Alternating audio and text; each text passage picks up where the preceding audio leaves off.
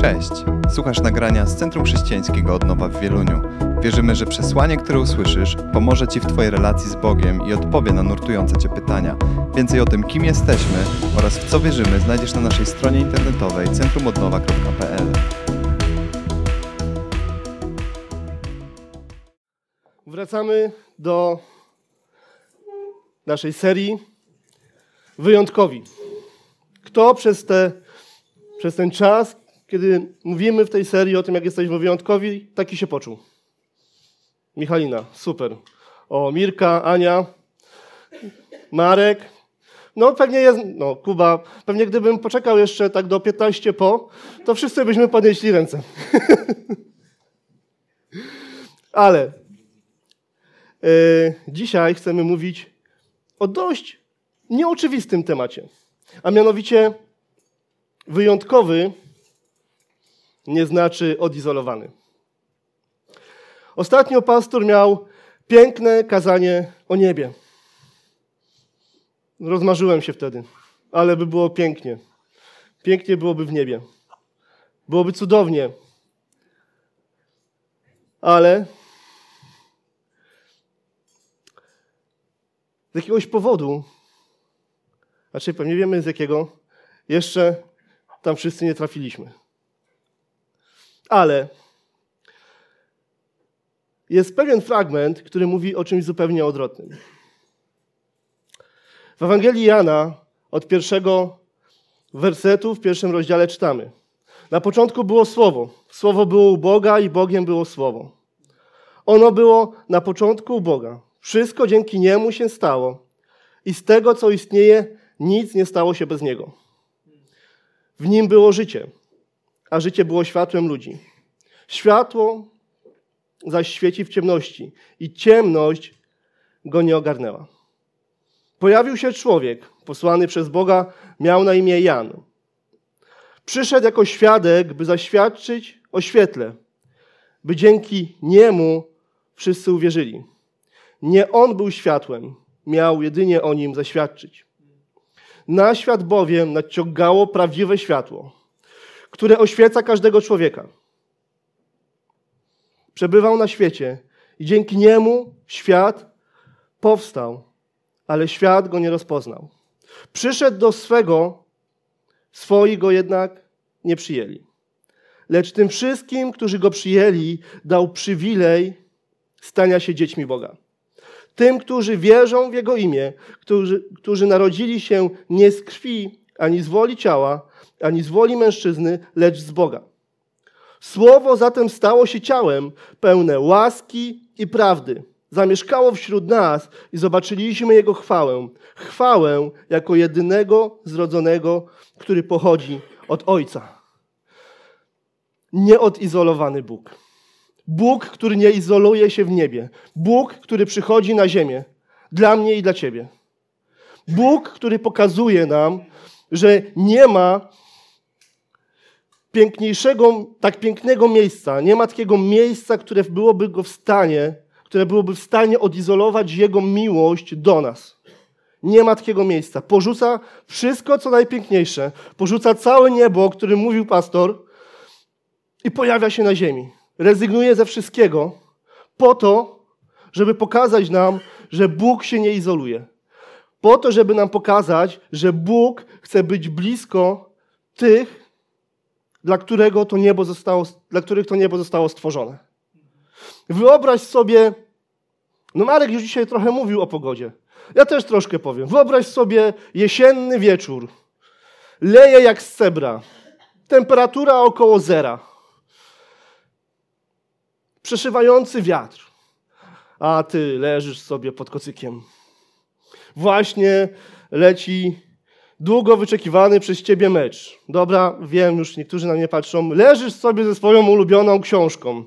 Czytasz yy, jakąś chrześcijańską lekturę bądź Biblię z pełnym kubkiem kawy bądź herbaty.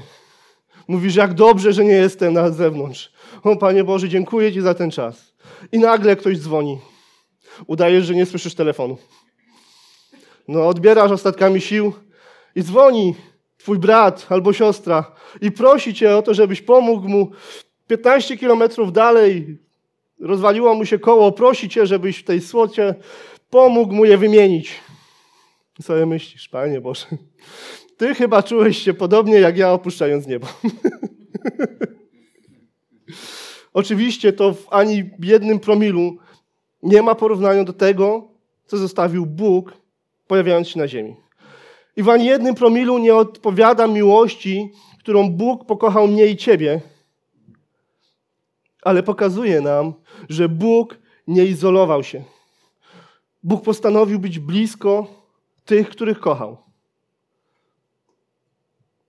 Czy to nie znaczy, że był wyjątkowy? Oj, był wyjątkowy w każdym calu. To też nam pokazuje, że się nie izoluje. Ale w Biblii jest kilka historii, które mówią nam o tym, z kilka sytuacji, kiedy Jezus w pewien sposób jest odizolowany. Jest sam i to miejsce, kiedy pozostaje sam, pokazuje nam, że w tych sytuacjach zostaje do czegoś przygotowany. W Ewangelii Łukasza w czwartym rozdziale, od pierwszego wersetu. Następnie Jezus, pełen Ducha Świętego, wrócił z nad Jordanu i wiedziony przez Ducha chodził po pustyni, gdzie przez czterdzieści dni diabeł poddawał go próbie.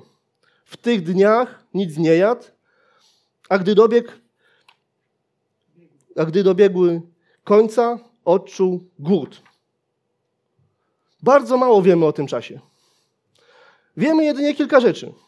Na pewno Jezus nie jadł. Na pewno był kuszony przez diabła. I na pewno udał się tam pod natchnieniem Ducha Świętego. Widzimy, jak tam walczy z diabłem. Widzimy wszystkie fortele diabła, które próbuje, próbują na nim wymóc to, żeby się jednak ugiął. Ale Jezus stawia opór Bożym Słowem. Wręcz czuć w tych sytuacjach, jak Jezus jest blisko Pana Boga. Niewątpliwie zostaje tam przygotowany do wcielenia planu ratunkowego dla całej ludzkości.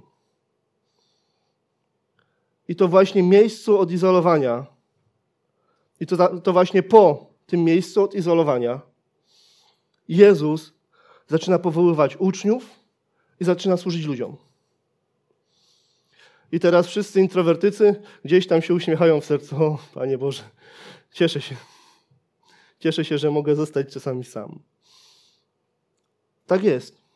Potrzebujemy miejsca, w którym jesteśmy tylko my i Pan Bóg. Ale to miejsce mnie i Ciebie prowadzi do czegoś innego. Nie do tego, żebyśmy się zamknęli, żebyśmy byli daleko od wszystkich innych, ale to właśnie, co nam pokazuje Biblia, że miejsce wyposażenia jest zawsze przed miejscem posłania. Że Bóg chce Cię w jakiś sposób odizolować, po to, żebyś skupił się na Nim, po to, żebyś spędził z Nim czas, żeby On Cię wyposażył, po to, żebyś mógł być posłany, po to, żebyś poszedł dalej, nie po to, żebyś to zostawił dla siebie i powiedział, ale mi jest fajnie. Tak, są takie społeczności, które zabykają się w enklawach, które są po prostu zamknięte na cały świat i to, co dostają od Pana Boga, jest tylko dla nich. Ale ja myślę, że to nie jest Boży plan dla, dla nas, dla osób wierzących. Bóg nigdy nie pozostawał daleko, Bóg zawsze pozostawał blisko. I taki sam plan jest dla naszego życia. I kolejna historia z Ewangelii Łukasza, z 22 rozdziału tym razem. Potem wyszedł i zgodnie ze swym zwyczajem udał się na górę oliwną. Uczniowie też, też z nim poszli. Po przybyciu na miejsce powiedział: Módlcie się, abyście nie upadli w czasie próby. Sam zaś odszedł od nich mniej więcej na odległość rzutu kamieniem. Upadł na kolana i modlił się. Ojcze, jeśli chcesz, oddal ode mnie ten kielich. Jednak nie moja wola, ale Twoja niech się stanie. Wtedy ukazał mu się anioł z nieba i dodał mu sił. W miejscu, w którym Jezus za chwilę będzie toczył największą bitwę w dziejach ludzkości, największą duchową wojnę, która wykupi mnie i ciebie spod panowania szatana. Gdzie idzie? Idzie najpierw porozmawiać z Ojcem. Czuje ten ciężar, czuje presję. Wie, że za chwilę On stanie się w miejscu odosobnienia, kiedy zostanie przerwana Jego więź z Ojcem. Pierwszy raz. Jedyny. I idzie rozmawiać z Nim. I jest wtedy sam. I co się wtedy dzieje? Czytamy, wtedy ukazał mu się anioł z nieba i dodał mu sił. Potrzebujemy być sami z Panem Bogiem. W naszych trudnych momentach, w momentach, kiedy nie dajemy, nie dajemy rady, kiedy nie mamy sił, potrzebujesz, ale to nie przekreśla tego nadrzędnego celu. Że to jest po to, żebyś wyszedł z tego miejsca i szedł dalej. Że posilenie dla ciebie nie jest tylko pokarmem dla ciebie, ale też dla wszystkich, których masz około. To ci dodaje sił i pokazuje, tak, Panie Boże, z Tobą mogę wszystko. I nie zostawię tylko dla siebie, tylko powiem o tym mojej koleżance, moim koledze, komuś z mojej rodziny.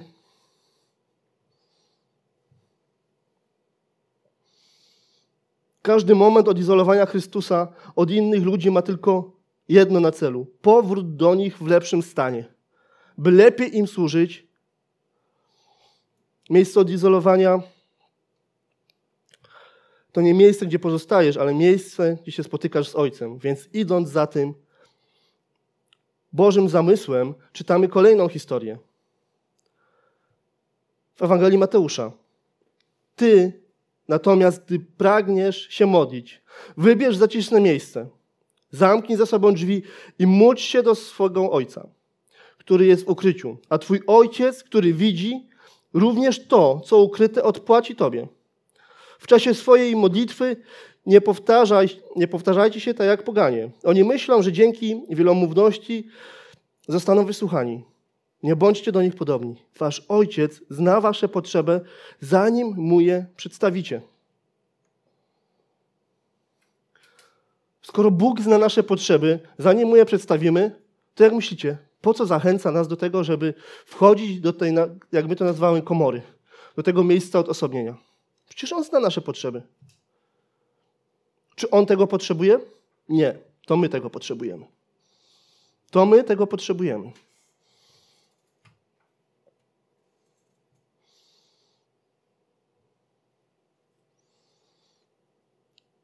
Ale to by było zbyt piękne, gdybyśmy tylko mogli właśnie zanurzyć się w naszych komorach i tam zostać. To są piękne miejsca. Piękny czas nas tam tam nam mija. Pięknie go przeżywamy, pięknie słyszymy Pana Boga. Ale to nie jest cel dla naszego życia. A przynajmniej nie tu na ziemi.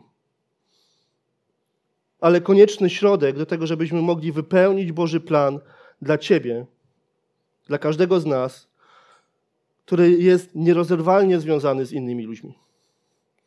Kiedy Bóg mówi nam, idźcie i głoście Ewangelię. Idźcie i czyńcie uczniami na cały świat. To jest plan dla każdego z nas.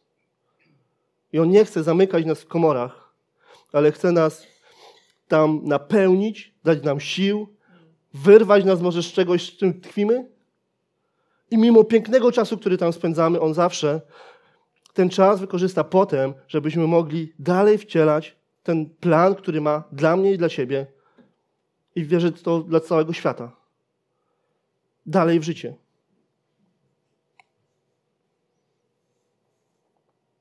Jeśli nie wcielimy w życie drugiego punktu, istnieje duże niebezpieczeństwo, że może wydarzyć się to, o czym czytamy w drugim liście do Koryntian. I teraz zaczynamy już trzeci punkt, czyli wyjątkowy, wychodzący do ludzi. Bo jest pewien fragment, który mówi tak. Nie wprzęgajcie się w nierówne jarzmo z niewierzącymi. Cóż bowiem wspólnego ma sprawiedliwość z niesprawiedliwością? Albo jaka jest wspólnota między światłem a ciemnością? Albo jaka zgoda Chrystusa z Beliamem? Albo co za dział wierzącego z niewierzącym? A co za porozumienie między świątynią Boga a bożkami? Wy bowiem jesteście świątynią Boga żywego. Tak jak mówi Bóg, będę w nich mieszkał i będę, będę się przechadzał w nich i będę ich Bogiem, a oni będą moim ludem. Kiedy pominiesz cały drugi punkt, nie będziesz spędzał czasu z Panem Bogiem sam na sam, istnieje ryzyko, że zaprzęgniesz się w nierówne jarzmo z niewierzącymi. Istnieje duże ryzyko. Zamiast ty być dla nich światłością, oni staną się dla ciebie ciemnością. To, kiedy idziesz do innych ludzi, kiedy idziesz i mówisz im o Panu Bogu, pokazuje im właśnie Jego. Jesteś Jego ambasadorem. Bez Bożego wyposażenia możesz się właśnie zaprzęgnąć w to nierówne jarzmo. A co Jezus mówi o swoim jarzmie? Że jakie Jego jarzmo jest? Lekkie i przyjemne. I takiego, do takiego jarzma każdy z nas zaprasza wszystkich, których głosi Ewangelię. Jesteś świątynią i Twoje zachowanie ma znaczenie. Jesteśmy Bożym ludem.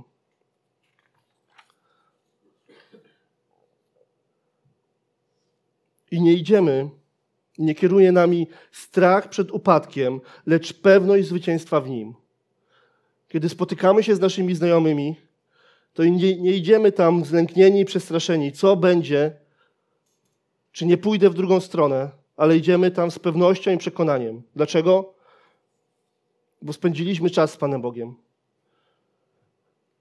Bo, pokaza- bo przyszliśmy do Niego i powiedzieliśmy, Panie Boże, wiem, jaki jest cel dla mojego życia. Potrzebuję Ciebie tam, w tym miejscu, w tym, moim, w tym spotkaniu, w takiej imprezie rodzinnej, jakiejś, nie wiem, na jakiejś, yy, jakimś spotkaniu ze znajomymi. I wiem, że tam idziesz ze mną po to, żeby, żeby dać mi zwycięstwo. Chcę mówić o Tobie, bo Ty się nie izolujesz. Bo Ty się, Boże, nie izolujesz, ale jesteś blisko. I pragniesz wyciągnąć każdego z ciemności.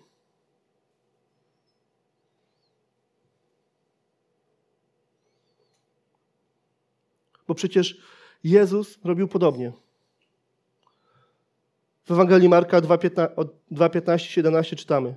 Gdy następnie Jezus wraz z uczniami siedział przy stole w jego domu, towarzyszyło mu wielu celników i grzeszników, bo też wielu za nim chodziło.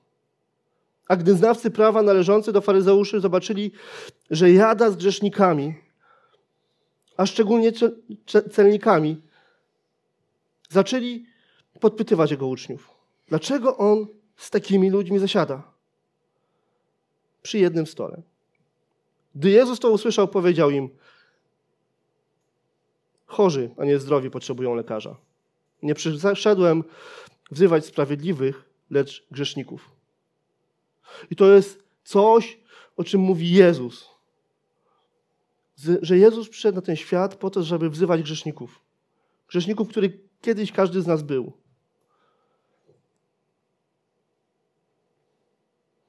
Jezus zawsze zaprzęgał do swojego lekkiego jarzma. Wiedział, że jest ratownikiem. Przebywając z grzesznikami, nie grzeszył, ale pokazywał im, że jest inne życie, że nie są skreśleni. I tego Jezus, o tym też Jezus marzy, myślę, w naszym życiu. Że będziemy pokazywać, że ludzie nie są skreśleni.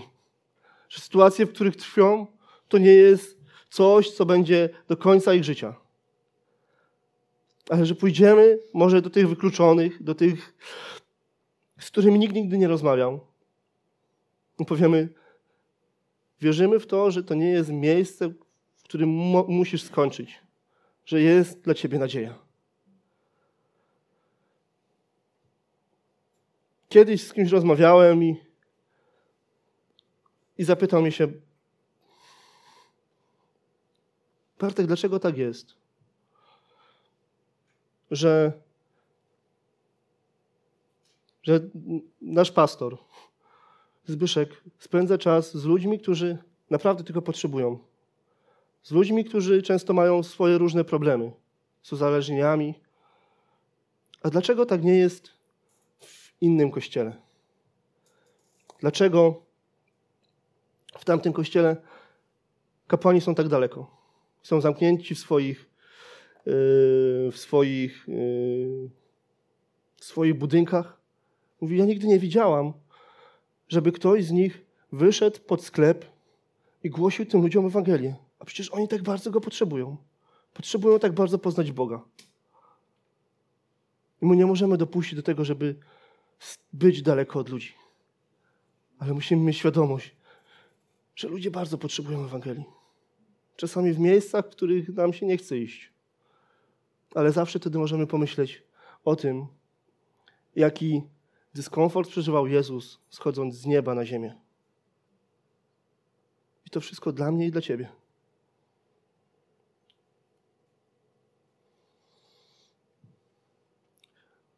W dziejach apostolskich możemy przeczytać też pewną historię. W 16 rozdziale, 24 rozdziału, wersetu. Po otrzymaniu takiego rozkazu, rozkazu stróż zamknął ich we wnętrzu lochu, a ich nogi zakuł w dyby. Około północy Paweł i Sylas modlili się i śpiewali Bogu hymny. Jest sytuacja, kiedy Paweł i Sylas są zamknięci w więzieniu. Są odizolowani od wszystkich swoich braci i sióstr. I zaczynają wielbić Boga. Zaczynają oddawać Mu cześć i chwałę. Przysłuchiwali się im więźniowie. Nagle zatrzęsła się ziemia na tyle mocno, że przesunęły się fundamenty więzienia. Wszystkie drzwi stanęły natychmiast otworem i więzy wszystkich rozluźniły się. Obudzono stróża więziennego. Ten, gdy zobaczył otwarte drzwi więzienia, dobył miecza i chciał się zabić, sądząc, że więźniowie uciekli. Lecz Paweł zawołał: Nie czyń sobie nic złego. Jesteśmy tu wszyscy. Stróż poprosił o światło. Wskroczył do środka i przerażony przypadł do Pawła i Sylasa.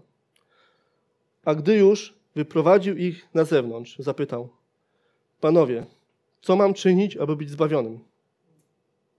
Odpowiedzieli mu: Uwierz w Pana Jezusa, a będziesz zbawiony.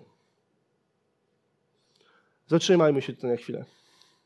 Jest sytuacja, kiedy Paweł i Sylas w cudowny sposób zostają uwolnieni.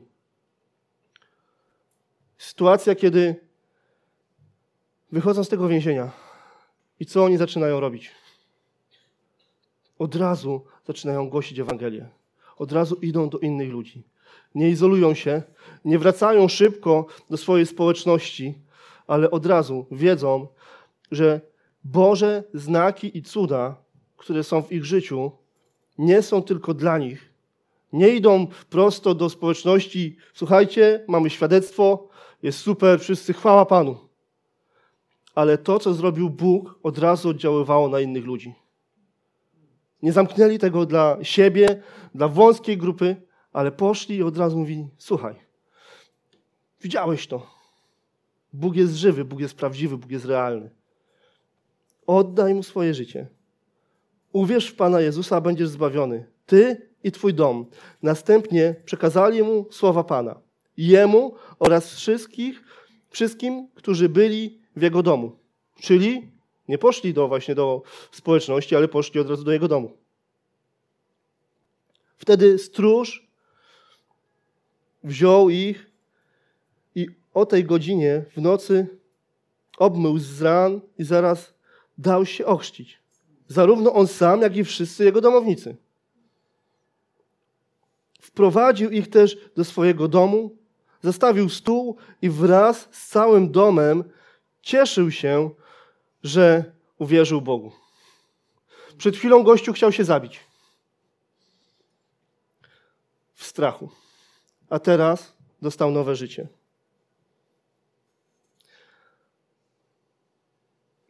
Jesteśmy na tyle wyjątkowi, że miejsce, nawet miejsce uwięzienia możemy zamienić w miejsce uwielbienia. I widzimy kolejny raz schemat.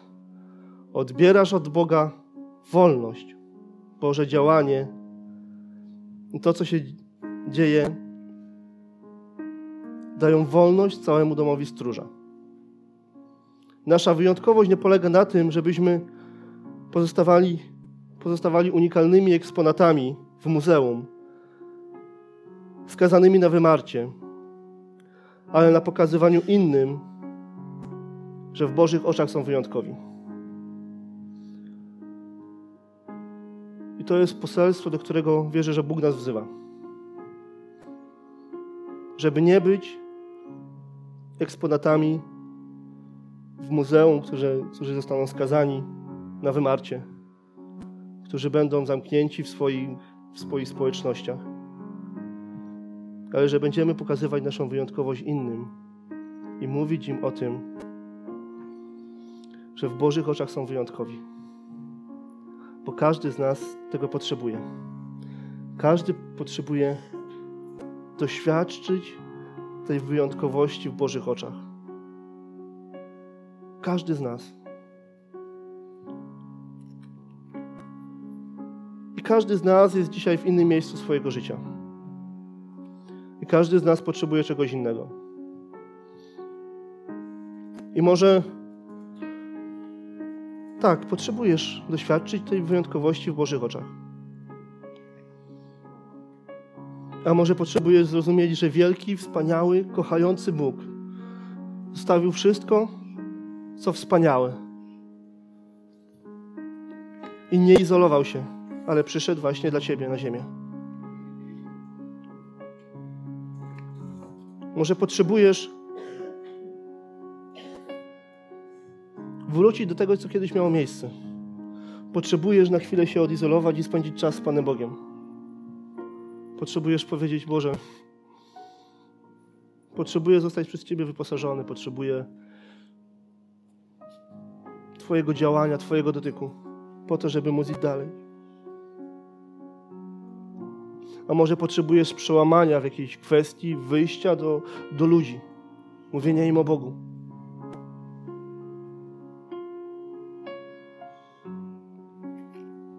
Pomyśl przez chwilę nad tym, w jakim jesteś miejscu. Czy czegoś potrzebujesz? Czy potrzebujesz modlitwy o to?